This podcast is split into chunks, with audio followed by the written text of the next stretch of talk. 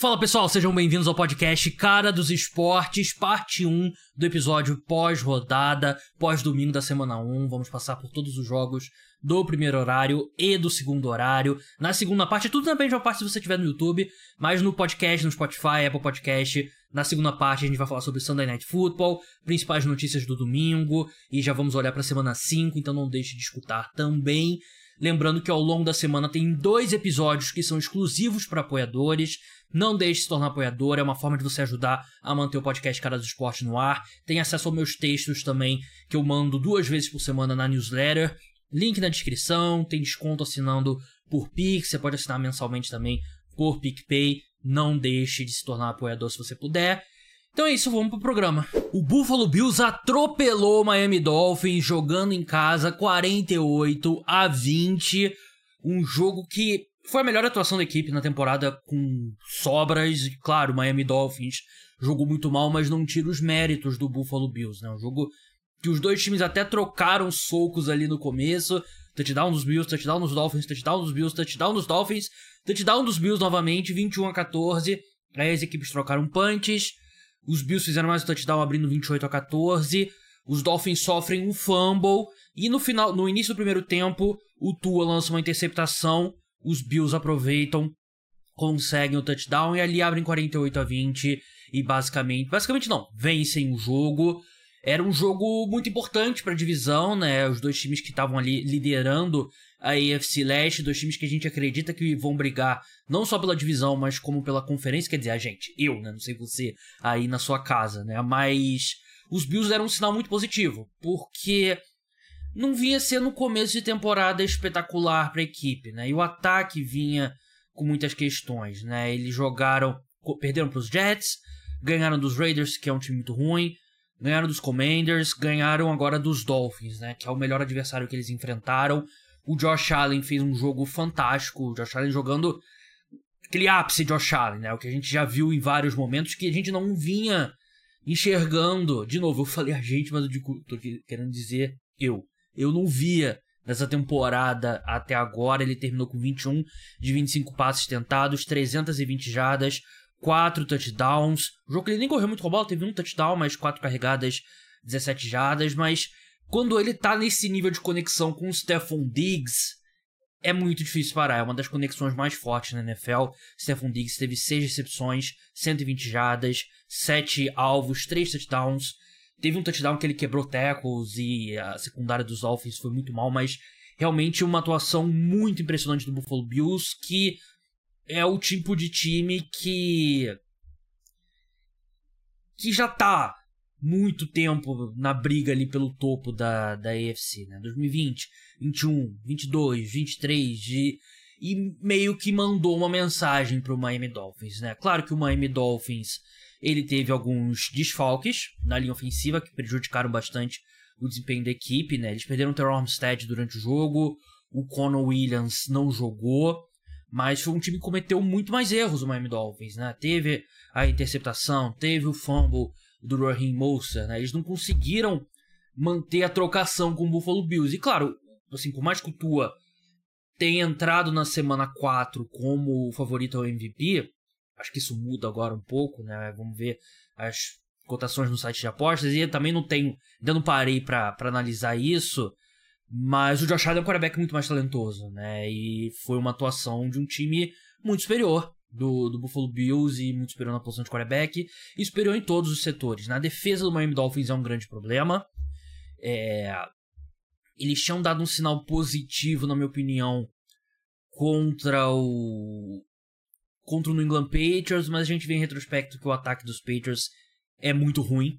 Então, os sinais positivos que eu acreditava, na verdade, eram mais relacionados aos Patriots e a equipe não consegue gerar muita pressão, a secundária é muito ruim, contava muito com o Jalen Ramsey, ele tá machucado, ele vai demorar um pouco ainda para voltar, mas é uma, é uma defesa que tem um coordenador defensivo de renome, Vic Fangio, que eu acredito que vai ser uma boa defesa eventualmente mas está longe ainda, ainda mais com desfalques. Não teve o Jalen Phillips. E do lado dos Bills, a defesa jogou muito bem, né? A defesa dos Bills, que eu tinha preocupação com a velocidade do, do Miami Dolphins, né? Contra esse time, essa secundária dos Bills que é um pouco mais velha. foi perfeita, todo mundo segurou bem. A notícia ruim é que o Tredavious White sofreu uma lesão sem contato. Normalmente, quando é sem contato, a gente já pensa o pior. E, e os Bills acreditam que ele rompeu o tendão de Aquiles, né? Que se for isso, adeus temporada. E ele é um cara já mais veterano, que já veio de uma lesão em 2022. Então é muito preocupante. A equipe depende muito dele. É aquilo que eu falava durante a off-season, né? A equipe dependia muito de jogadores veteranos. É mais provável um jogador mais veterano se machucar do que um mais jovem. Mas a defesa jogou bem. O Ed Oliver, defensive tackle, jogou bem. A equipe conseguiu gerar pressão nos Dolphins. E uma atuação muito importante. O, o, os Bills precisavam de um jogo como esse, né? Mandar um sinal positivo como eles fizeram nesse domingo. Vamos falar agora sobre a vitória dos Rams na prorrogação contra os Colts em Indianápolis 29 a 23. E aqui comigo tá virando já semanal o Rafa do Rams Brasil para falar sobre a vitória do time dele. Eu tinha combinado com ele antes da partida e quando os Colts começaram a virar o jogo ali, eu mandei uma mensagem pedindo desculpa por ter zicado, mas não se confirmou a zica. Rafa, 29 a 23. Por que, que o, os Rams tiveram tanta dificuldade contra um time dos Colts que marcou literalmente zero pontos no primeiro tempo e voltou muito melhor na segunda etapa? Fala Gabriel, tudo bom? Muito obrigado pelo convite novamente, é um prazer estar participando aqui com vocês. Foram dois times totalmente diferentes no primeiro tempo e no segundo tempo. Os Rams totalmente dominantes no primeiro tempo e os Colts que jogaram muito bem no segundo tempo. Ele, eu tenho que dar o um mérito pro, pro jogo chamado pelo Shane Steichen, porque no primeiro, no primeiro tempo inteiro, o Anthony Richardson procurava a primeira, a segunda leitura e improvisava correndo com a bola. Então não tinha tempo, ele foi muito pressionado no primeiro tempo, a defesa jogou muito bem também. E no segundo tempo conseguiu, conseguiu alguns ajustes para dar mais tempo para ele no pocket, chamando umas, umas jogadas para ele sair do pocket, para sair dessa pressão. O Aaron Donald teve um jogo incrível hoje. Então acabou produzindo e o Matthew Stafford também acabou machucando, estava com uma lesão no quadril, não estava 100% ali no segundo tempo, jogou no sacrifício e isso acabou limitando muito. A gente sempre fala sobre quão importante o Matthew Stafford estar tá saudável para os Rams ter sucesso. Ele acabou jogando no sacrifício nesse segundo tempo, então o rendimento da equipe caiu. A gente teve dois field goals perdidos, teve algumas chamadas mais conservadoras do Sean McVay que poderia ter matado o jogo e na NFL acaba custando essas chamadas quando você age de uma negligenciando pontos. Então, somando esses erros, algumas faltas, dois field goals perdidos, o, e com os méritos dos Colts também, de, de arrumar o plano de jogo para Anthony Richardson ficar mais confortável. Os Colts empataram a partida, tiveram a posse de bola para poder virar, mas não conseguiram e o, o Stafford foi muito clutch no, no drive decisivo no, na prorrogação para ganhar o jogo. É, eu tava conversando com um amigo meu do que torce pros Colts, Vitor Rodrigues, que já participou aqui, e ele comentou: Ah, tenho certeza que o teu convidado sobre os Rams vai citar a resiliência, não detesto essa palavra, mas a resiliência do Matthew Stafford na segunda etapa, né? E ele é um cara que a, a vida de, toda dele na NFL parece que é isso, né? Ele jogando com algum problema físico e nessa altura da carreira ele já tem mais dificuldade, né, para superar esses problemas, mas conseguiu pelo menos guiar o, os Rams à vitória. Concordo com você que o, que o Aaron Donald jogou muito bem, mas se eu tivesse que dar um, a bola do jogo nesse jogo dos Rams, seria pro Puka Nakua. Que ele sempre vai ser um pouco de meme, principalmente aqui no Brasil, por causa do nome dele. Mas ele é um cara especial. Nove recepções, 163 jardas, um touchdown. Não vou coroá-lo aqui como o novo Cooper Cup, mas os Rams tiraram meio que o Cooper Cup do nada, né? Foi um cara que eles avaliaram muito bem.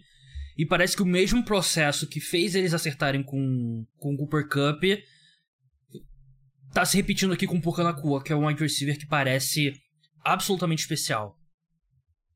É, ele é, ele é a grata surpresa. Tem o pessoal que é rato de draft, de, de fantasy, contava um potencial dele, mas obviamente não é um recebedor que não saiu na primeira, na segunda rodada, então já não tinha essa atenção. E, cara, ele supriu muito, tem suprido muito essa ausência do, do Cooper Cup. Ele chegou hoje à marca de 501 jardas recebidas, nos primeiros quatro jogos da NFL. Então, teve seu primeiro touchdown hoje nesse touchdown memorável para poder ganhar o jogo, que é algo que vai ficar marcado. E a conexão dele com o Stafford, que é algo muito, muito intrigante, cara, para mim, porque o Stafford deu entrevistas na, na, no off-season falando que não estava conseguindo conectar com os jogadores. Ele, com a lesão da Aaron Rodgers, é o QB mais velho em atividade da NFL, então né, a gente tem essa safra trocando de quarterbacks. Ele, ele deu uma entrevista falando que não sabia como se conectar, como encontrar algo comum para falar com os jogadores. E o que todo mundo esperava que era o Van Jefferson num ótimo ano, é, suprindo essa ausência do Cooper Cup por já estar tá no time há muito tempo, por já ter jogado com o Stafford, a gente se surpreendeu hoje com. tem se surpreendido né, nesses quatro primeiros jogos, mas hoje, principalmente com o Puka na cor especial e quanto ele tem jogado bem. E ele não é aquele cara atlético, ele não é aquele cara rápido, mas ele corre rotas muito bem, ele sabe estar no campo. A primeira recepção dele, ele fez a recepção com uma mão que ficou presa a bola, basicamente, ele espalma a bola e segura com, com uma mão só. Então é um cara muito especial e essa conexão dele com o Stafford, o Cooper Cup pode voltar agora já no, na rodada contra os Eagles na semana 5. Então eu tô bem curioso para ver como eles dois vão se passar no campo. E quanto um vai poder tirar a atenção do outro, né?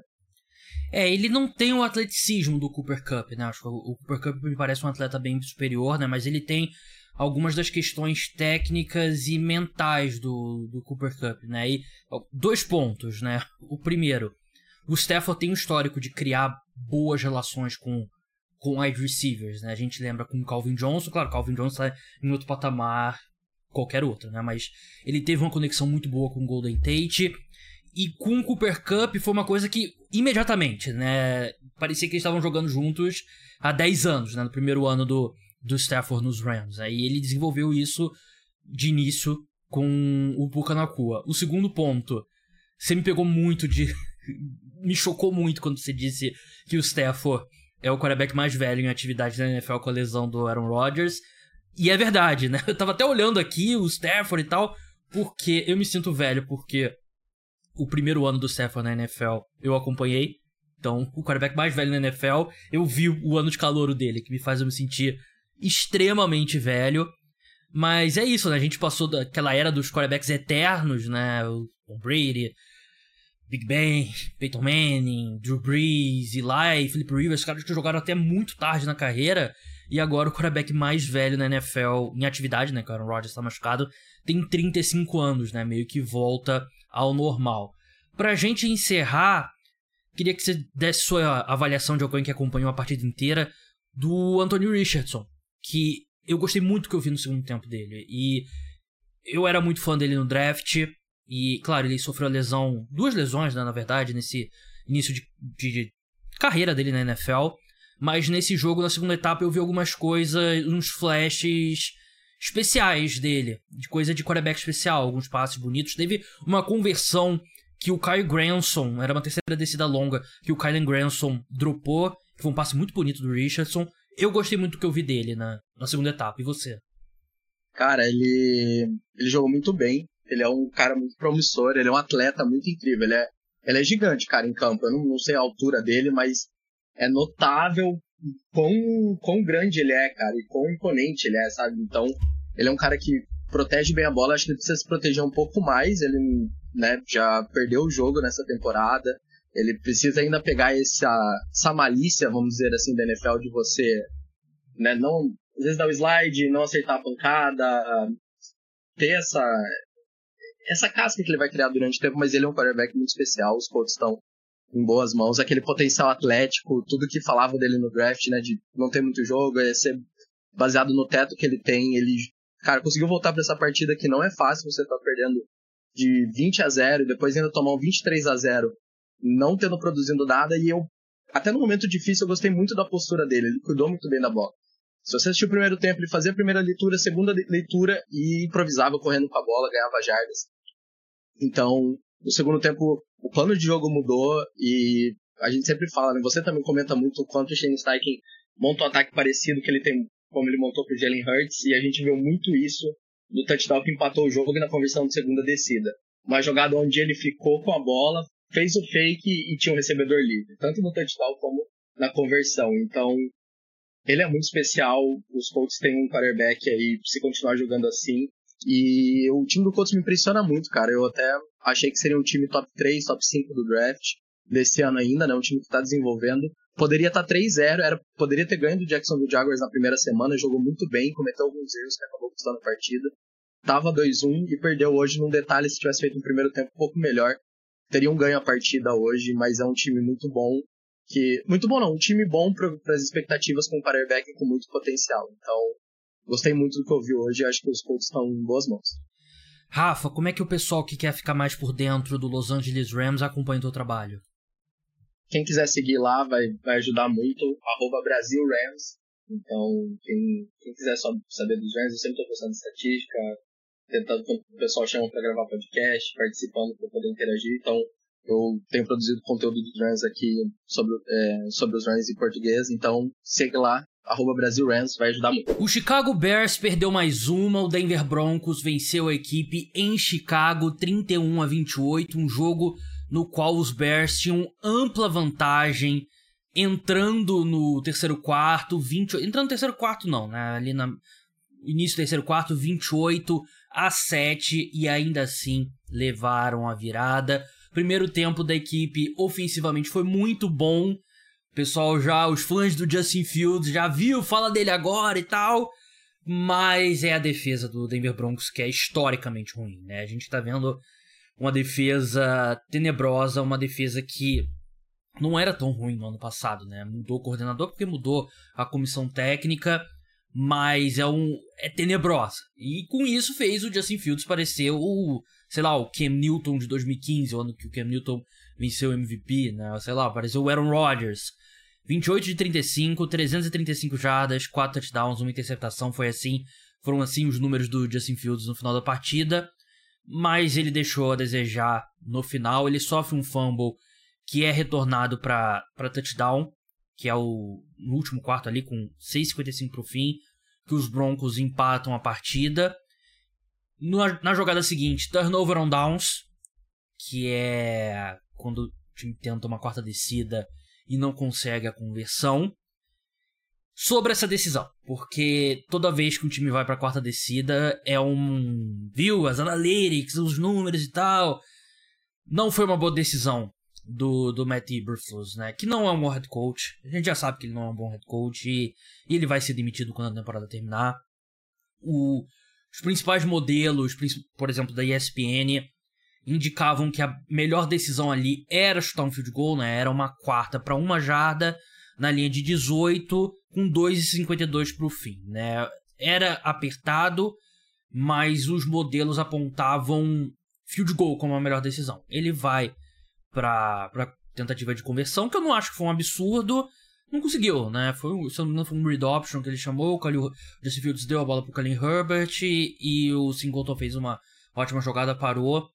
Mas não. Antes de o pessoal marchar rumo à casa da entidade Analytics não foi não foi isso foi um erro do, do Matt Eberflus que também não acho que foi um erro absurdo acho que era muito próximo qualquer uma das decisões ali tá assim quando você toma uma decisão de ir para uma quarta descida você não vai porque você sabe que você vai converter sempre né porque você sabe que a probabilidade tá do seu lado e essa aqui não foi enfim é, os Broncos recuperam a bola conseguem um bom drive e chutam um field goal. Russell Wilson tem jogado melhor do que ano passado, ainda acho que tem que melhorar muito. Não acredito que ele volta a ser o Russell Wilson pré-2021, mas ele tem dado sinais positivos. Né? Ofensivamente, os Broncos têm jogado um pouco melhor. E aí, na outra campanha, o Chicago Bears, o Justin Fields lança uma interceptação, fim de jogo. É equipe que fez fez três touchdowns no segundo quarto, fez um touchdown no início do, primeiro, do terceiro, levou 31 pontos sem resposta. Méritos para o ataque do Denver Broncos, mérito para a defesa do Denver Broncos, que no segundo tempo melhorou bastante. Né? E claro que é, é coisa diferente quando você está enfrentando Justin Fields em relação ao ataque dos Dolphins, né? que é um grande ataque mesmo, tendo perdido nesse, nesse domingo. Mas é, o Justin Fields não está nem perto do que você gostaria de que ele estivesse, né? O DJ Moore jogou bem, por exemplo. 8 recepções, 131 jardas, um touchdown. Cole Komet teve duas, dois touchdowns, 85 jardas, 7 recepções. Não teve Chase Claypool, que os, os Bears não relacionaram ele pro jogo e pediram para ele não ir no estádio. É uma situação totalmente bizarra. tá acontecendo com o Chase Claypool. Claramente ninguém gosta dele lá. E foi um jogador que os Bears deram uma escolha de segunda rodada. Mas uma, uma derrota muito decepcionante, né? Se tinha alguma dúvida que esse time tá em crise, não tem mais, né? E eu não sei, a gente tá em outubro já, eu não sei se o Matt Eberflus chega no próximo mês como head coach do, do Chicago Bears, só que a gente tá muito numa situação que não tem muito o que salvar nessa temporada. Não, não tem. Você vai trocar um head não vai ser, você vai contratar o Jorge Jesus e aí você vai ganhar todos os títulos da temporada. Não tem isso no, no futebol americano. Então é uma situação bem ruim. E os Broncos. Os Broncos, por outro lado, se salvaram de uma crise enorme, né? Porque começa 0-4 e do jeito que a equipe foi atropelada no primeiro tempo por um time tão ruim quanto o Chicago Bears, mas respira um pouco aliviado. O Tennessee Titans passou por cima do Cincinnati Bengals 27 a 3 e sinal de alerta tem que estar ligado já há muito tempo em Cincinnati, né? Começando pelos Titans, fizeram uma boa partida defensivamente falando, pressionaram bastante o Joe Burrow, tiraram qualquer possibilidade e fizeram o que deveriam fazer. No ataque, Derrick Henry, enfim, jogando bem nessa temporada, 122 jardas, um touchdown correndo com a bola, um touchdown passando a bola também, né? Ele que tem esse histórico de fazer esse tipo de jogada, né? Que ele dá um pulinho assim pela, pela chegou na linha de scrimmage e fez o passe para touchdown. É, Titans que se recupera, vem de derrota, vem de uma temporada difícil até agora, né? Perderam um jogo para os Saints que eles deveriam ter vencido, derrotaram os Chargers, foram atropelados pelos Browns e agora vencem os Cincinnati Bengals, que a grande história saindo desse jogo vai ser o quão desastrosa foi a atuação no ataque do, do Cincinnati Bengals, né? E tá entrando na mente dos jogadores, né? Porque a gente já viu uma entrevista do Jamar Chase depois do jogo, é, ele falando, ah, eu tô sempre, eu tô sempre aberto, né? Tipo, aquela coisa, tô sempre desmarcado, aquela coisa do wide receiver, né? Que sempre acha que a bola tem que ir na direção dele. Ele até teve sete recepções para 73 jardas em, em nove alvos, mas esse, esse ataque não tem nenhum elemento de, de passe longo. O avanço mais longo que a equipe teve foram 17 jardas. Ele e o Trent Irwin, então não tem nada, né? E o Joe Burrow jogando muito mal. O Joe Burrow jogando parece que tá lesionado, né?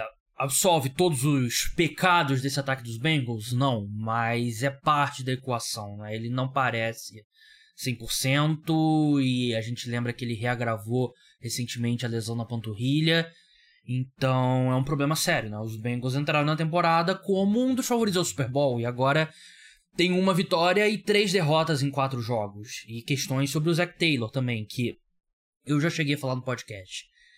Nunca fui fã do Zach Taylor como head coach e ele chega no Super Bowl. E eu até brincava, esse Super Bowl a longo prazo poderia ser danoso para o Cincinnati Bengals. E ele é o único problema? Claro que não, mas ele é um dos grandes problemas. Eu... A questão que eu falo, né? Eu acho que tem um grupo de head coaches lá em cima que fazem, ajudam seus times. Tem um grupo de head coach lá embaixo que prejudicam seu time. Tem um grupo no meio que é meio que fica elas por elas ali. A equipe tem, por exemplo, um bom coordenador defensivo e tal. O Arauno esqueci. É alguma coisa nesse tipo. É, é um nome que eu tenho dificuldade para falar. Mas o Zac Taylor é um cara meio que desses que eu acho que não é do tá na meiuca ali, né? Só que um time com o Joe Burrow de quarterback merece algo melhor do que o Zach Taylor. E tá sendo um desastre a temporada. E vai ter algum momento que os Bengals vão ter que olhar para essa temporada, de repente já é nessa próxima semana, e pensar, vale a pena continuar insistindo no Joe Burrow com a panturrilha desse jeito? Por exemplo, eles enfrentam o Arizona Cardinals na próxima semana em Arizona. Pode ser um bom jogo para poupar o Joe Burrow, porque mesmo com os outros problemas, né, mesmo com uma comissão técnica do lado ofensivo fraca e falta de coesão total, Joe Burrow 100% ainda muda qualquer ataque, né? Então eu acho que não sei, eu eu não seria seria contra poupar o Joe Burrow, mais que seja algo que ele possa continuar jogando, é você tem aspirações maiores do que vem, apenas vencer o Arizona Cardinals em, em Phoenix. E do lado dos Titans voltam à vida, né? A divisão tá apertada. E eu acredito que eles serão candidatos ali, vão brigar por essa divisão. A questão é a secundária da equipe. Os Bengals não conseguiram explorar, mas a gente já viu outros times explorando essa secundária dos Titans. Eles têm uma boa linha defensiva e a linha ofensiva jogou bem, que eu acho que é um, é um sinal bem bem positivo para a equipe dos Titans. O Baltimore Ravens derrotou o Cleveland Browns em Cleveland 28 a 3, um jogo que de última hora a gente ficou sabendo que o Deshaun Watson não jogaria, quarterback do Cleveland Browns, ele que vem lidando com uma lesão no ombro. Quem jogou foi o Dorian Thompson Robinson, né, o DTS, como eles chamam lá nos Estados Unidos, uma escolha de quinta rodada, que até tinha muita gente que gostava dele na época do draft, mas ele foi tenebroso, ele tá longe. Ele eu lembro que quando o Bruno Caboclo foi draftado na, na NBA, teve um analista que falou que ele estava dois anos de estar a dois anos de estar pronto. E é basicamente essa história aqui com o Dorian Thompson. É, ele teve 19 de 36 passes, 121 jardas, que é até difícil, né? Eu, essa média de jardas por tentativa é um número que é, não existe um número definitivo para avaliar um quarterback, né? Mas jardas por tentativa é um que é um que costuma ter uma boa relação com o desempenho, né? Ele teve 3,4 jardas por tentativa, que é, é muito baixo. Lançou três interceptações, nenhum touchdown, esteve sob muita pressão ao longo do jogo todo. Então, quando você tá numa situação como essa, você não tem o que fazer, né? O seu ataque não consegue funcionar e você tá com um quarterback que não tem condições de jogar na NFL. Pode ser que algum dia, algum dia ele tenha, né? Mas definitivamente agora ele não tem. Então nada funcionou no ataque dos Browns. A defesa até que segurou as pontas, é, é uma ótima defesa. Mas também os Ravens, quando você enfrenta um time tão limitado ofensivamente, você joga de uma forma diferente, né? Os Ravens, ainda mais sabendo da qualidade da defesa do, dos Browns, deram uma segurada, jogaram ali mais. de forma mais conservadora, tanto que o Lamar tentou apenas 19 passes, e não, não, foi, um, não foi um jogo ruim do, do Lamar. Ele jogou bem, jogou, foi conservador, como eu falei. O Mark Andrews, Tyrande, apareceu bem com dois touchdowns. O Zay Flowers teve uma recepção longa, linda. E os, os Ravens fizeram o que era preciso. Perderam um jogo atípico para os Colts na, na semana passada, né, na semana 3. E agora se recuperam com uma vitória contra o adversário. Agora o Cleveland Browns, adversário direto né, na, na divisão. E agora o Cleveland Browns é, vai monitorar o, o, estado do Deshaun Watson, porque ele que tinha feito a melhor partida dele com a camisa do, do Cleveland Browns na, na, última rodada, e agora desfalca a equipe, e não tem exatamente o lance que ele se machucou, né? Foi algo que ele terminou o jogo contra os Titans, e aí depois do jogo, ah, ele tá com uma lesão no ombro. E tanto que nem no preview da rodada, né, que é exclusivo para os apoiadores, eu, eu posto sempre, nem a gente conversou sobre isso, porque parecia, não, havia indicação de que ele não jogaria, né? E de fato ele não jogou, não estava ativo para a partida. E é isso, o ataque dos Browns simplesmente não funcionou. Vamos falar agora da vitória do Minnesota Vikings para cima do Carolina Panthers, 21 a 13, um jogo que os Panthers estiveram na frente durante o primeiro tempo, mas levaram a virada na segunda etapa numa atuação anêmica do ataque. Para falar sobre essa partida, eu convidei minha amiga Giovanna Stuck. Giovanna, torcedora dos Panthers, aliás, explica pra gente o que aconteceu na partida. Eu vi você reclamando bastante no Twitter, um jogo que o único touchdown ofensivo dos Panthers foi da defesa, né? Pois é, né? Assim, ainda bem que eu tive um tempo assim para me acalmar, uhum. ficar zen, tomar um chazinho. Porque senão eu teria começado essa gravação falando, sei lá, uns 20 palavrões diferentes, né? Tinha nem atendido, e né? eu acho que não seria apropriado. Não, é, realmente. Ataque dos Panthers vem muito mal nessa temporada. Vamos começar. Eu quero falar sobre Carolina Panthers, né? Porque eu era um grande fã do, do Bryce Young no draft, né? Então me tenho um interesse maior sobre ele. Mas é aquela vitória dos Vikings, que o Vikings que não vinha bem na temporada, não vem bem. Uma vitória, três derrotas, a primeira vitória na temporada. Foi aquela vitória mérito dos Vikings ou demérito dos Panthers? Um pouquinho de cada um pendendo para um lado. Como que você classificaria? Olha, é, eu acho que é um pouco de demérito de cada um, porque o, o roteiro da temporada do Carolina Panthers já vem se repetindo nas temporadas, mas nessa temporada em específico de 2023, o roteiro é exatamente assim. até o intervalo, os Panthers ou estão liderando ou eles estão no jogo. Assim, a diferença de uma posse de bola, um field goal. Então é um jogo ainda ganhável. O ataque tá jogando mal no primeiro tempo? Sim, mas assim, o placar, a defesa está segurando o jogo. Mas assim, a defesa não consegue fazer tudo sozinha durante todos os quartos. E o ataque, que muitas vezes não joga desde o primeiro tempo, não joga no segundo. E aí não tem o que mais a defesa fazer, sem contar a quantidade de lesões, né, que os, os Panthers perderam nesses quatro primeiros jogos. Então, aí depois não tem o que fazer, a defesa não consegue mais segurar, o outro time dispara e o Panthers não tem poder de fogo para tentar alcançar. Ele até tenta, né? A gente viu, por exemplo, ontem que foi ali uma quarta para gol na linha de 10, assim, nas 15 jardas finais de campo, né? Mas aí o time conseguiu fazer a proeza do tackle não conseguir segurar um safety e o QB, o Bryce Young, ser sacado e a gente perdeu o jogo, né? É, o.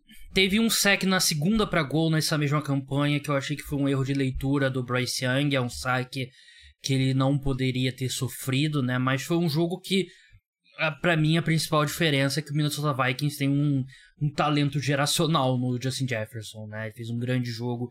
Sim, Seis recepções de 85 jardas podem não parecer espetaculares, mas recepções de alto grau de dificuldade. Teve dois touchdowns, né? Foi a diferença na partida. O ataque do, dos Panthers anêmico ao longo da temporada inteira. E o Bryce Young provavelmente é o melhor, quer dizer, provavelmente é o pior quarterback titular nesse momento na NFL, né? Claro que é cedo, não tô aqui, não diz nada ainda sobre o que que vai ser dele ao longo prazo, mas todos os problemas que um quarterback calouro escolha alta costumam ter, ele vem tendo, todos os possíveis. E o Frank Reich também não, não enche os olhos. Tem a limitação no corpo de recebedores e tal, mas é um ataque que tem aquela combinação de um quarterback muito inexperiente, uma linha ofensiva que não tá jogando bem e um corpo de recebedores extremamente lento. É, isso normalmente não traz bons resultados, né, Giovana? Não, com certeza. Assim, eu sou da do grupo, vamos dizer assim, que obviamente o Bryce Young teve certa culpa, né? Aquele fumble, a campanha estava se desenhando extremamente bem.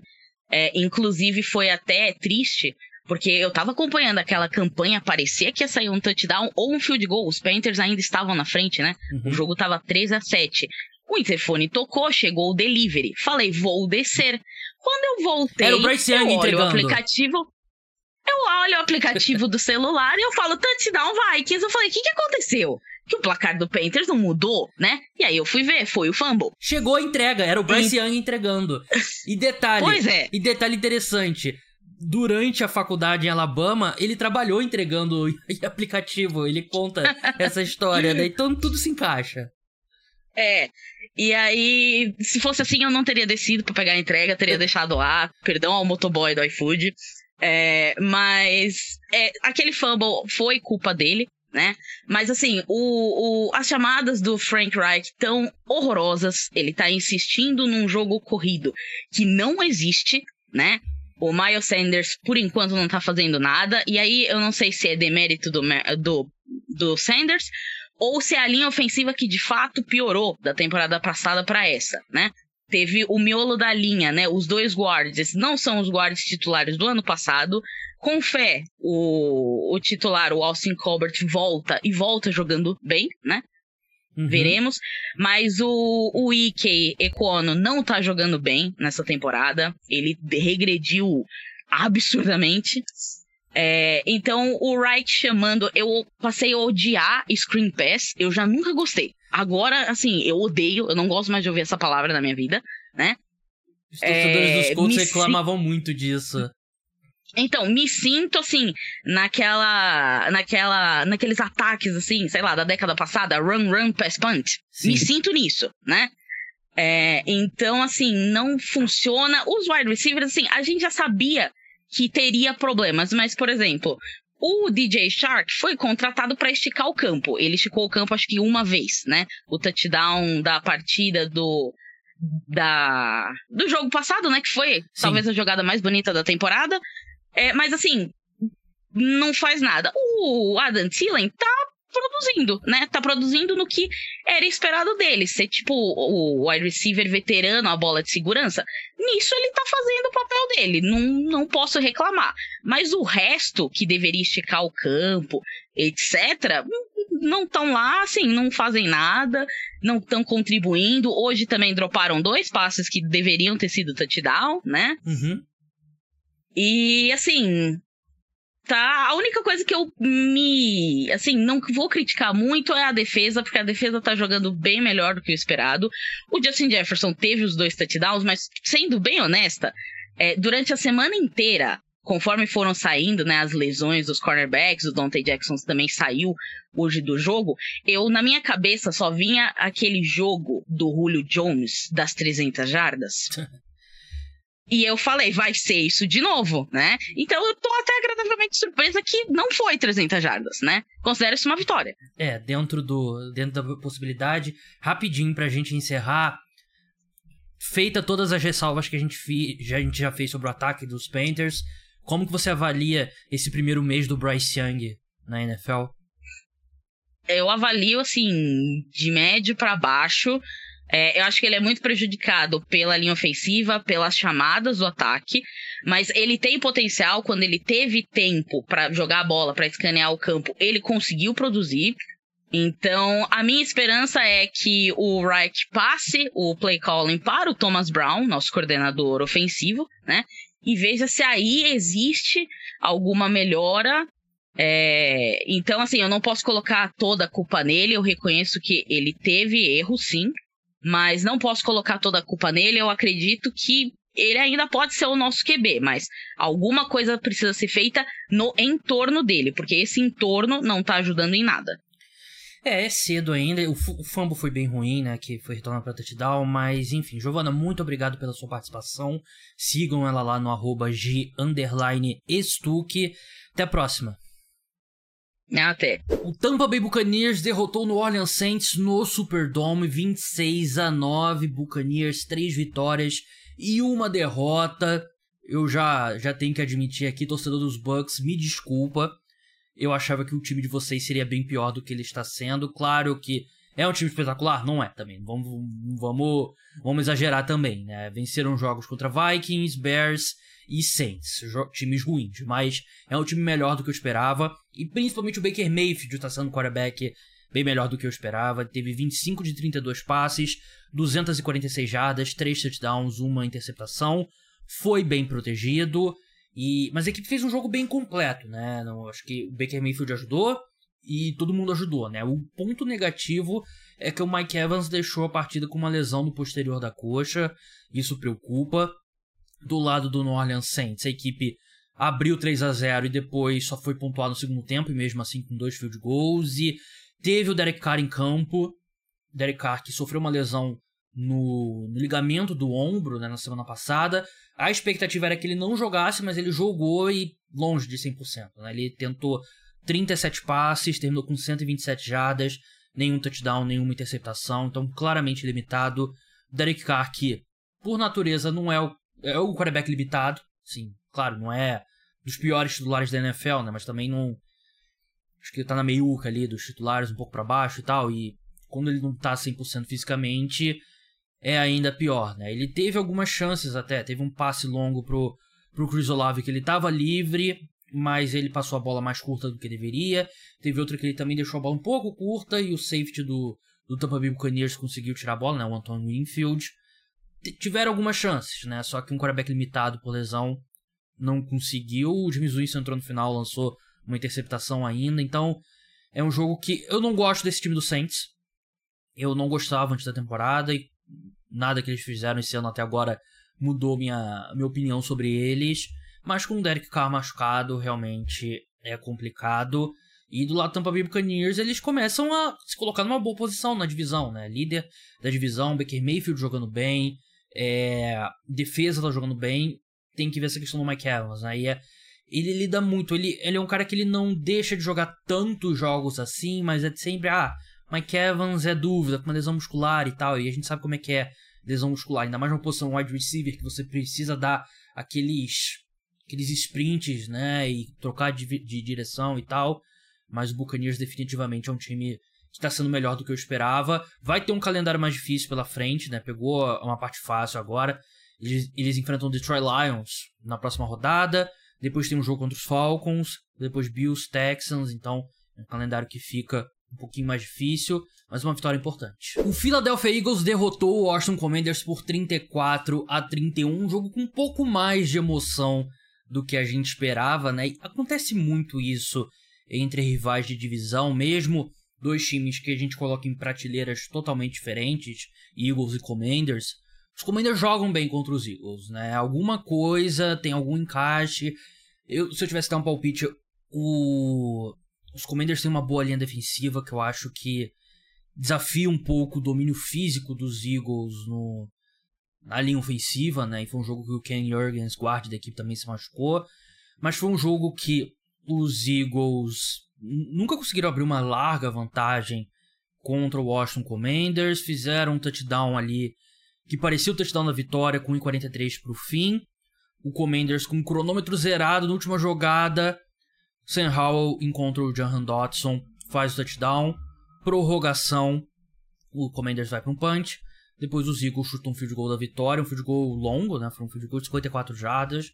Mais vitória dos Eagles. Um ponto importante sobre esse jogo, a decisão do, do Ron Rivera de ir pro extra point e levar o jogo para prorrogação, ao invés de arriscar a conversão de dois pontos. Eu prefiro arriscar a conversão de dois pontos aqui, né? Eu sei, você vai citar várias, não, mas o head coach tem um feeling do jogo e tal, não sei o quê.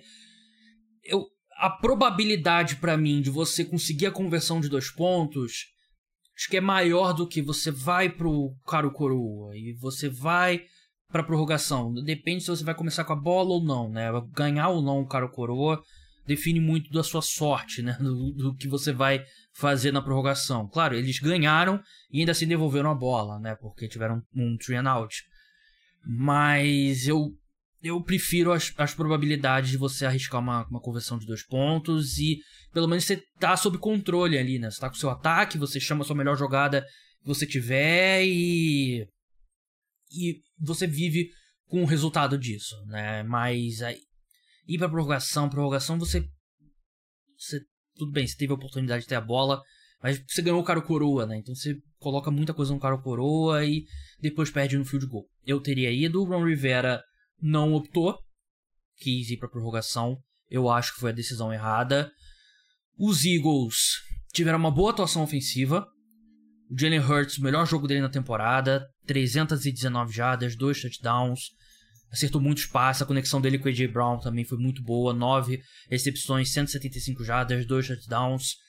Jogou muito bem, melhor atuação dele no ano, mas os Eagles sofreram um pouco mais. Na defesa não jogou bem, né? A defesa teve dificuldade contra o Sam Howell e os wide receivers dos comentários. Eu achei que foi uma boa atuação do Terry McLaurin, teve o, o Jahan Dotson ali naquele touchdown final. Eu achei que a comissão uh, secundária dos Eagles teve um pouco de dificuldade aí contra os wide receivers dos Commanders, mas vitória é vitória, Eagles invictos na temporada. Houston Texans 30, Pittsburgh Steelers 6, um atropelo do Houston Texans, um jogo que a equipe dominou completamente, mais uma ótima partida do CJ Stroud, 306 jardas, dois touchdowns, aproveitamento um pouco de baixo de passes, né, 16 de 30, mas é um ataque que não tem grandes wide receivers e ele tá fazendo funcionar, né? O Nico Collins jogou muito bem, 7 recepções, 168 jardas, 2 touchdowns, teve um touchdown do Dalton Schultz que o Damian Pierce passou a bola, né? na verdade, desculpa. Devin Singletary, o outro running back dos Texans, passou a bola. E os Texans estão jogando bem. Os Texans, duas vitórias, duas derrotas, estão embolados ali com todo mundo na AFC Sul partida, não vou dizer irretocável, mas foi uma partida muito boa do, do time. Um ataque dos Steelers muito fraco, mas os Texans conseguiram é, limitar, né? O, os Steelers têm muitos problemas nesse momento, né? Nada deu certo para a equipe nesse jogo. Kenny Pickett foi péssimo, lançou interceptação, 114 jadas, deixa o jogo machucado, entre o Mitchell também não acontece nada. A defesa tá mal, o TJ Watt tá jogando bem, tirando o TJ Watt, nada. É, é um problema sério, né? Porque esse time, nome por nome, tem mais talento que o do ano passado, mas é um time pior. E uh, o Kenny Pickett, eu vou fazer uma promessa aqui para você, ouvinte. Jamais citarei desempenho de jogadores em pré-temporada novamente, porque eu caí no hype do Kenny Pickett, ele jogou muito bem na pré-temporada, achei que os Steelers viriam mais competitivos. Tudo bem, duas vitórias, duas derrotas, né? Não é nada de outro mundo, né, para uma equipe com o nível de talento deles, mas eles foram atropelados pelo 49ers na semana 1, venceram um jogo duro contra os Browns, venceram os Raiders, que é um péssimo time, e agora são atropelados pelo, pelo Houston Texans. Kenny Pickett muito mal. Não, não tem justificativa, né? A gente espera mais, principalmente de um time treinado pelo Mike Tomlin, né? Que é um grande head coach. Mas essa equipe vai ter muito trabalho. Vai ter muito trabalho para manter aquela estatística que todo mundo cita, né? Que o Mike Tomlin nunca teve um time com mais derrotas do que vitória. E do lado dos Texans, méritos pro Demico Ryan, que tá fazendo um ótimo trabalho como head coach calouro. E o CJ Stroud, que é o, até o momento é o calouro do ano, né? E é o disparado o melhor quarterback em termos de desempenho nesse início de temporada. Melhor quarterback calouro, na verdade. Falei? Não sei. Mas melhor quarterback calouro disparado até agora. Antes de passar para os jogos do segundo horário, vamos voltar no tempo para o jogo das 10 da manhã aqui no Brasil, que foi a partida de Londres. O Jacksonville Jaguars derrotou o Atlanta Falcons por 23 a 7. O jogo foi em Wembley. Os próximos jogos serão no estádio do gigante Tottenham Hotspur, que venceu de forma justa o Liverpool nesse final de semana. É, nunca critiquei o VAR, muito pelo contrário, amo o VAR. Mas os Jaguars venceram com alguma tranquilidade.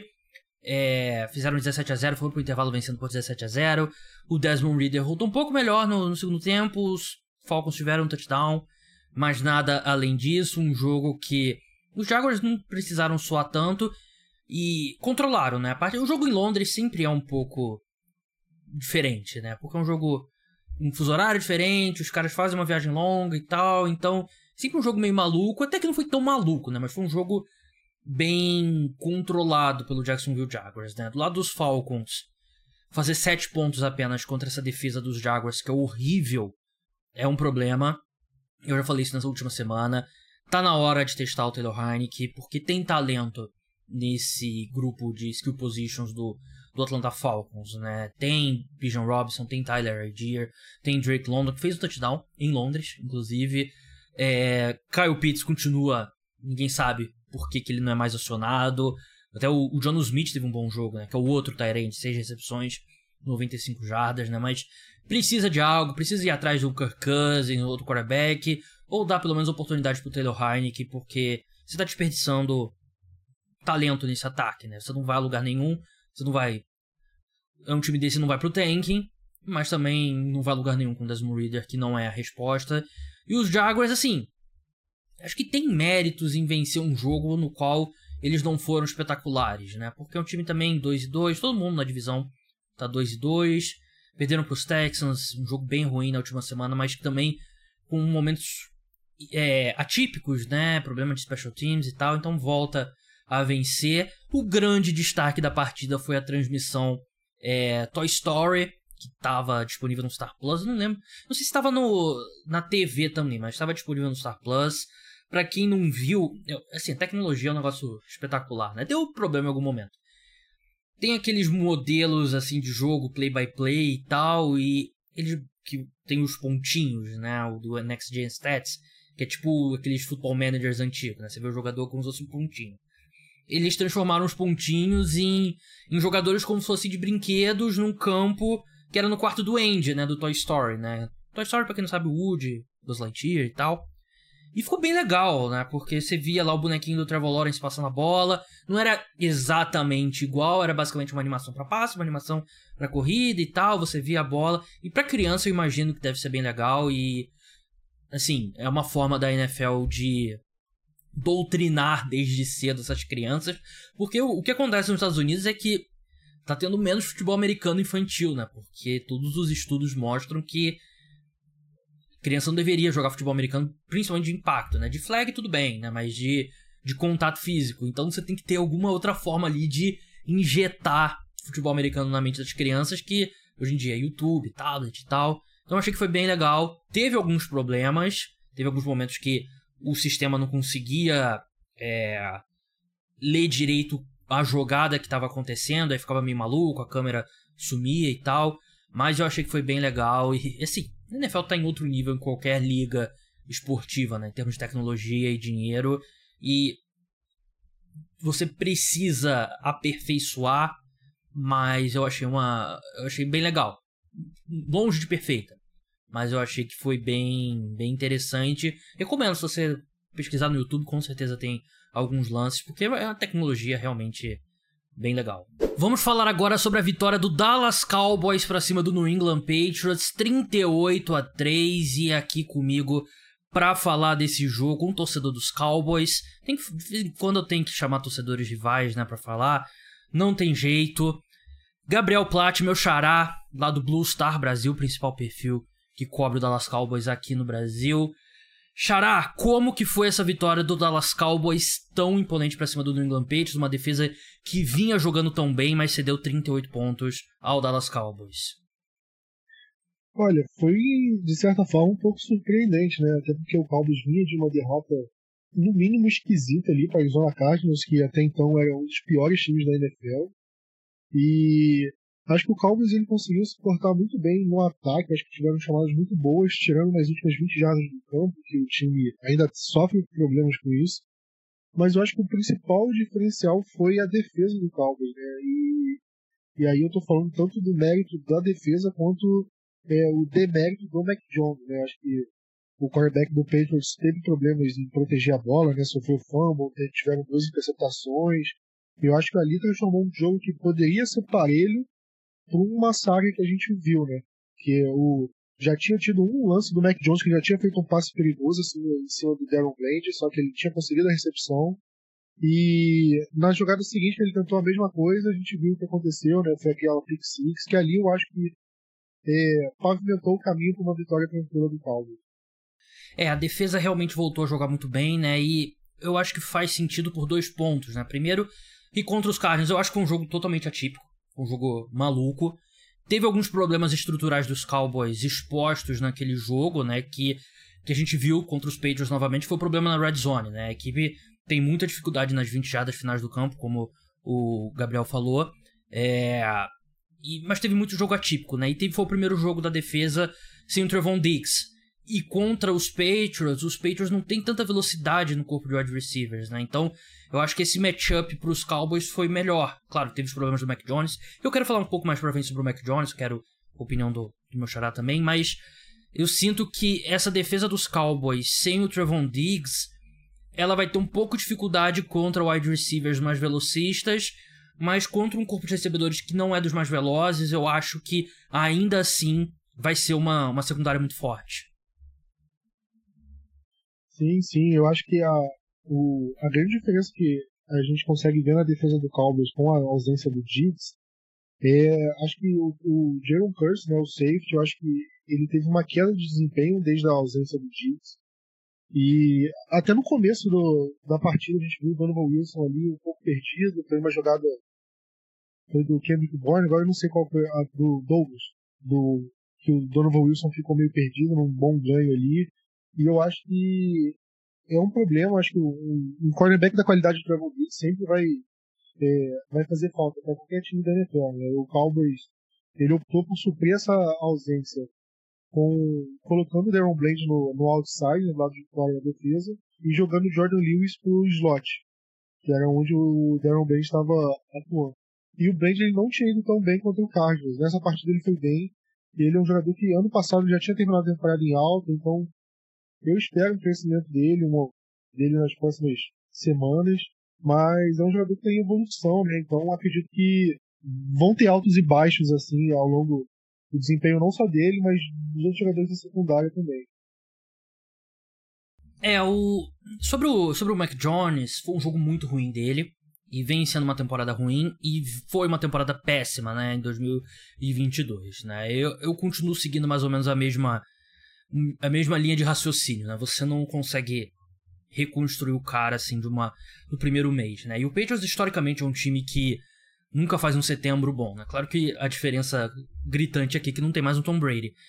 Mas o Mac Jones, ele mostra muitas limitações, né? E a gente saiu de do ano dele de calouro, né? O pessoal querendo coroá-lo e sempre me parecia que ele estava muito próximo já ao teto dele, né? E questão é que ele nem recupera mais esse teto. Ele lança duas interceptações, o ataque não é bom, tem falta velocidade, falta talento na posição de wide receiver.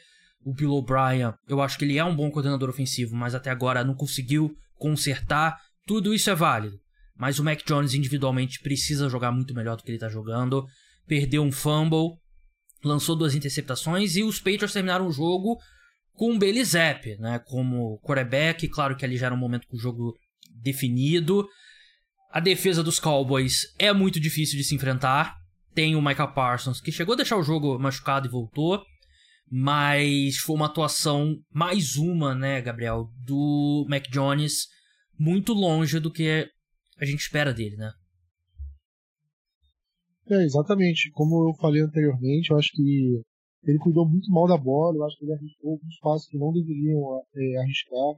É, a defesa do Cowboys ela sofreu, com, principalmente com o jogo terrestre, na, na partida contra o Cardinals, e eu, eu esperava que o Patriots fosse abusar um pouco mais disso.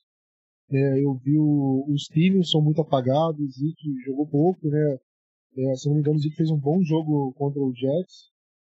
E e, e eu achei que o Mac Jones, o, o, a comissão técnica do Patriots poderia usar o Mac Jones para correr com a bola também. O Mac Jones que ele só correu em situações de. É, foi pro passe, saiu do sec acabou correndo com a bola de improviso.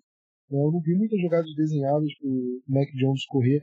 Tudo bem que ele não é o, o quarterback mais rápido do universo e tudo mais, mas ele é um cara parecido com o deck nesse tipo de características. Se ele é, é, se ele tiver que correr, ele consegue, né? Não é igual o Tom Brady que pareceu uma estátua. Eu acho que é, o único defeito da, da, carreira do Tom Brady é esse, é um cara mais pesado, um quarterback mais da moda antiga. E, e o Cowboys estava tendo dificuldade com com quarterback móvel, com jogo terrestre, e o Patriots não conseguiu estabelecer isso. Eu acho que facilitou para o Cowboys, facilitou para a secundária do Cowboys, que estava tendo um certo problema com, com o jogo terrestre, por conta disso, a, a, a, o, o jogo aéreo ficou muito mais facilitado, principalmente nesse jogo o Cardinals. Então acho que foi uma série, é, um tijolinho aqui e outro ali, que é como se fosse uma bola de neve, né? E acho que é, aí combinou com o placar que a gente tá vendo. É, eu não diria nem Mac Jones necessariamente correndo com a bola, né? Mas eu acho que colocar em rollout, movimento, né, ali, mudar sim, o, sim. o, pocket de posição, eu acho que já ajudaria bastante. E vai ser uma semana quente lá em New England, né, porque a gente sabe que todas as rusgas que teve entre Mac Jones e, e Bill Belichick na última temporada voltaram à tona, discussão sobre se o Bailey deveria ser o titular e tal, então vai ser uma semana quente em New England, uma semana boa em Dallas, então um bom momento para você seguir o Blue Star Brasil para você ficar por dentro sobre o Dallas Cowboys, não só se você torce para os Cowboys, mas também se você quer ter uma, uma boa visão sobre a equipe, né? Você que acompanha a NFL como um todo, siga lá, arroba Blue Star Brasil. Plat, muito obrigado pela sua participação e até a próxima. Eu que agradeço, estou sempre aí, quando quiser, você tem meu número, só chamar. No segundo horário, Los Angeles Chargers derrotou Las Vegas Raiders por 24 a 17, um jogo completamente caótico. Os Raiders não tiveram Jimmy Garoppolo machucado, tiveram Aidan O'Connell, que parecia bem cru. Boa notícia é que ele solta o braço, quando ele não tá nem aí. Mas a má notícia para os Raiders é que ele não sabe quando se livrar da bola. Foi sacado sete vezes. Cinco desses sacks, na verdade seis, perdi o último sack. Seis sacks do Kalil Mack, mostrando novamente que a lei mais forte nesse mundo é a lei do ex, né? Khalil Mack, que foi jogador dos Raiders por muito tempo, foi trocado para os Bears e depois trocado para os Chargers. Conseguiu seis sacks, faltou um sack para bater o recorde, o maior número de sacks numa partida. Foram sete do Derrick Thomas em 1990 pelo Kansas City Chiefs. Mas um jogo que isso comprometeu completamente o ataque dos Raiders, né? O jogo que os Chargers foram vencendo por 24 a 7 no, no intervalo e depois não conseguiram pontuar no segundo tempo, né? E volta aqueles problemas de sempre que vocês já devem estar de saco cheio de ouvir, né? O Justin Herbert é muito mal utilizado, a comissão técnica não é boa, o Kellen Moore até agora não colocou nenhuma cara diferente nesse ataque dos Chargers e nessa os Raiders voltaram à partida, né? Tiveram a oportunidade, conseguiram um touchdown. Os Chargers foram bem ousados até, uma quarta para um na linha de 34 jardas, foram para conversão ali no, no QB sneak, a lá Philadelphia Eagles não conseguiram. Foi a decisão correta. É, foi arriscada, sim, mas eu acho que foi a decisão correta. Não conseguiram, mas é, acontece. Os Raiders lançam uma interceptação com Aidan O'Connell, passe que ia pro Jacoby Myers, foi interceptado pelo Asante Samuel, que ajoelha com a bola ao invés de retornar mais, que foi um erro. Os Chargers ainda é, tiveram que usar duas jogadas ali, conseguiram a primeira descida num passe longo do Justin Herbert pro Jordan Palmer, Joshua Palmer, desculpa, que foi lindo passe. O Justin Herbert é fantástico. Esse é um clássico caso de os haters do Justin Herbert vão olhar, ah, 13 de 24, 167 jardas, um touchdown, uma interceptação. Esse é o Justin Herbert que vocês acham que é craque? Sim. Ele é um dos cinco melhores quarterbacks da NFL, mas ele é muito mal utilizado. Não tem jeito. Ele não é utilizado como quarterback ele é, né? E não parece que vai ser com Brandon Staley, com pelo menos por enquanto Kellen Moore, que a gente vai ver a melhor versão do do, do, do Justin Herbert, né? É, é, bem frustrante assistir os jogos dos Chargers. Do lado dos Raiders, o Aidan O'Connell divertido, mas extremamente cru não, não tá pronto para jogar. Precisa, até acho que foi melhor ele ter jogado que o Brian Hoyer. O que vai ser com o Brian Hoyer? Nada, né? Já é um veterano. Pelo menos é mais divertido o Aidan O'Connell. O Davante Adams, 8 recepções, 75 jardas, não teve touchdown. Josh Jacobs foi bastante acionado no ataque aéreo, né? até mais do que do que ele vinha sendo com o Jimmy Garoppolo. Mas é isso, o Raiders é um dos piores times da NFL e sem o quarterback deles, acho que o fato do jogo ter terminado com uma diferença de uma posse de bola diz muito negativamente sobre o momento atual do Los Angeles Chargers. Vitor Camargo, você está ao vivo no podcast Cara dos Esportes para falar sobre a vitória do seu time, o San Francisco 49ers, para cima do Arizona Cardinals, 35 a 16. Vitor Camargo, para quem não conhece, Two Minute Warning lá no Twitter, uma instituição da cobertura da NBA e da NFL aqui no Brasil. 49ers, o jogo foi um pouco mais difícil de início do que de esperado, né? O jogo chegou a ser equilibrado ali, 21 a 16, mas os 49ers vencem 35 a 16. Um jogo que o Brock Bird acertou 20 de 21 passes para 283 jardas, um touchdown. Qual análise que você faz da atuação do time para o qual você torce? Estou feliz. Vou começar com isso. Né? O jogo foi, como você disse, um pouco mais difícil do que o esperado, em parte porque, assim, quem viu esse Arizona jogar nas primeiras semanas sabe que é um time muito bem treinado, que tem jogado duro, ganhou do, do Cowboys semana passada, fez jogo duro nas primeiras duas semanas, e o Niners soube é, absorver o soco e devolver, né? Foram seis posses de bola, tirando os dois kneel downs no final dos dois tempos. Cinco touchdowns, o único que não foi touchdown veio de um sack que o right tackle do Niners, McKivitz, tomou um passeio lá do, do pass rusher. Fora isso, 21 de 20 passos completos, acho que 285 jardas, dois touchdowns. E sabia dessa, Gabriel? Brock Purdy hoje teve 28 pontos percentuais acima em aproveitamento nos passes em relação ao esperado. Essa marca de 28 pontos percentuais acima em completion percentage over expected é o maior das últimas oito temporadas desde quando a gente tem dado para isso. Então foi legal foi bem divertido. É, ele a, ele a cada semana ele, ele eleva a expectativa sobre ele, porque ele vem jogando melhor. Cada semana fica mais difícil argumentar que ele foi o. Ele é apenas é, produto do ataque do Kyle Shanahan. Claro que eu, eu ainda acredito que ele é muito elevado pelo. Não, ajuda. É, pelo ajuda ta, pelo talento ao redor esses... dele e, e é pelo lógico. esquema tático do Kyle Shanahan, mas ele extremamente preciso e não é um check down machine, né? Um cara que arrisca os passes quando precisa. Christian McCaffrey também teve um jogo muito bom, de 170 jardas totais, né, entre passes e, e carregadas, três touchdowns. E o Brandon Ayuk também, né, que brilhou, seis recepções, 148 jardas. Um jogo que o Debo Samuel não recebeu passe, uma adaga no meu é, coração. Não treinou essa semana, vale lembrar. É, uma adaga no meu coração que eu tenho ele no, no Fantasy. eu também. Mas assim, é, é aquilo que eu, eu volto e meia falo aqui.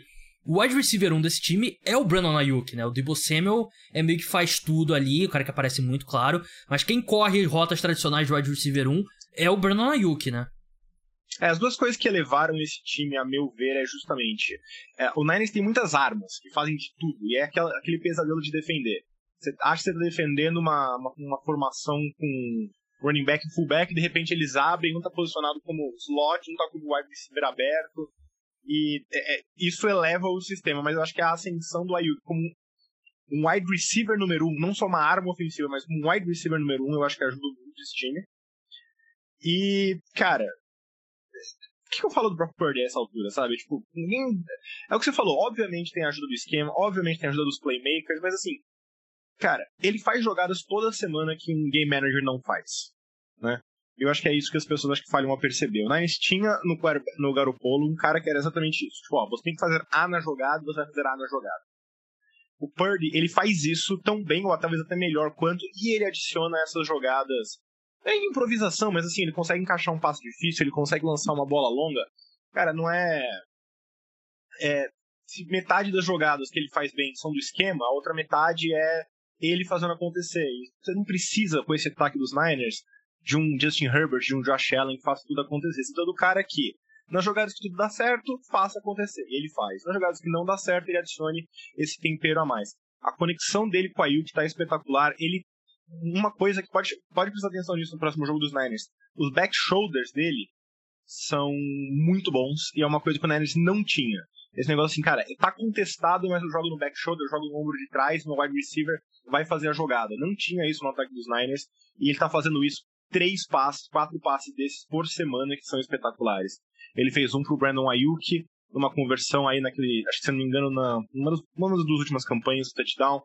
Tá jogando com confiança e, cara, o Shanahan chamando jogadas de quarta descida, não foi uma quarta para quatro, alguma coisa assim hoje, jogadas que ele nunca chamava antes com Garoppolo, com Lance, com Mullins, quem você quiser falar, e é, isso mostra também a confiança dele no time. A defesa talvez está um pouquinho menos eficiente do que eu gostaria, né? Mudou de coordenador. Eu acho que ela tá hoje está mais perto de ser, sei lá, a décima melhor defesa da liga do que ser a número um, que nem foi ano passado, mas de novo, quatro jogos, um coordenador novo, ainda tá, tá adaptando, e não é que tivesse, esteja sendo ruim, né? O time pegou um calendário mais fraco nesse sentido. É aquela coisa, time bom não escolhe com quem joga, time bom pega time ruim e passa o trator. E é, ao contrário do time tá ruim, né? Time ruim escolhe, né? Pelo jeito. Olha, não sei, mas tem time ruim que nem escolhendo. É. é eu acho que. é aquela coisa. É, essa questão da mudança de coordenadores, né? Você, você muda. Você sai do, do Robert Sala pro Demico Ryan e agora vai pro terceiro, né? É difícil você acertar em todos, né? Por mais que. Me fugiu agora o nome do coordenador defensivo do, é o Steve Wilkes. Steve Wilkes. Eu gosto é... dele, né? Mas é um, é um processo, é um cara um pouco diferente dos outros dois, né? Que é um cara. É, e acho que vale lembrar, é. os outros dois são cria da casa. Né? Exatamente, né? isso que eu ia falar. Ele é um cara. Caras que estavam é. no Niners, estavam. Então quando saiu um outro cara, ele pega o bastão. É. Agora tem um cara já estabelecido de fora, que já tem um jeito de jogar que ele gosta mais, etc. Sim. Ele traz toda uma experiência, então é normal que um de adaptação. É, ele é um cara de secundária, que é meio que o ponto fraco em termos de elenco dos 49ers, então a gente vai ver também com o tempo como isso vai uh, vai evoluir. Não tem sido ruim, não tem sido tão dominante, mas com o jeito que o ataque do Niners está jogando, se for a décima melhor defesa da liga, o time continua sendo favoritíssimo ao título, né? Concordo. E sobre o Arizona Cardinals, mais uma boa atuação do ataque da equipe, por mais que tenha marcado apenas 16 pontos, né? O Josh Dobbs, que tá jogando bem acima do esperado, né? Hoje foi um jogo mais é, discreto do, do James Conner, mas o Marquise Brown, né? Hollywood Brown voltou a, a aparecer. É um time que. Quem jogou muito bem foi o Michael Wilson. Sim, o também. Dois calor, touchdowns. dois touchdowns e ganhou várias jogadas. Tá bom que muitas vezes fizeram alinhar ele contra os cornerbacks mais fracos dos Niners, mas assim, não importa, você ainda tem que ganhar seu matchup. Ele fez belas recepções, achei que jogou muito bem. É, eu acho que esse é o sonho do time que tá, não vou dizer tancando, porque tancar na NFL é difícil, né? Uhum. É um sacrifício muito grande pro jogador para você simplesmente tancar. Não é que na NBA que você pega leve, beleza, um ano mais light. Não, você continua apanhando, se estiver tancando. Então, mas é um time que, assim, é o sonho. Você tá jogando bem, você tá mostrando que seu técnico tá conseguindo fazer boas coisas, comissão técnica, o time joga bem, um ou outro cara aparecendo toda semana para dar um pouco de profundidade pro elenco e você perde no final, porque você também quer ter uma escolha boa de draft, né? E vale lembrar que o. De novo, o calendário do Arizona não é dos mais fáceis até aqui, né? Sim. Pegou Niners em sequência, depois do Cowboys, o, o jogo contra o Giants meio que é, né? Mas a Commanders também é um time que não tem jogado mal nesse começo de ano, levou o Eagles para prorrogação, então uh, duas Commanders, 3 pontos pro Giants, depois a vitória convincente sobre o Cowboys. Hoje a derrota um pouco mais larga, mas para um time que talvez seja o melhor time da liga atualmente. Então, uh, tenho gostado muito do que tenho visto do Arizona Cardinals. Eu acho que eles é, é aquela coisa que a gente falou do Lions uns anos, dois anos atrás, né? Tipo, eles estão perdendo, mas você tá vendo a fundação de alguma coisa ser construída. Claro que você ainda tem que dar os próximos passos, tem que colocar os próximos blocos e não é só porque você acertou até agora que você vai continuar acertando, mas é bom você ter essa fundação. Né? Muito obrigado. para um time que nem o Bears para ver o que acontece se você não tem. É. Muito obrigado, Vitor. Até a próxima. Eu que agradeço. Party! Valeu, pessoal. Vamos para parte 2 agora. Não deixe de escutar. Se tiver na segunda-feira, já vai estar lá disponível. Falar do Sunday Night Football, falar do, das principais notícias do domingo e falar um pouco de semana 5 também. Então, até lá.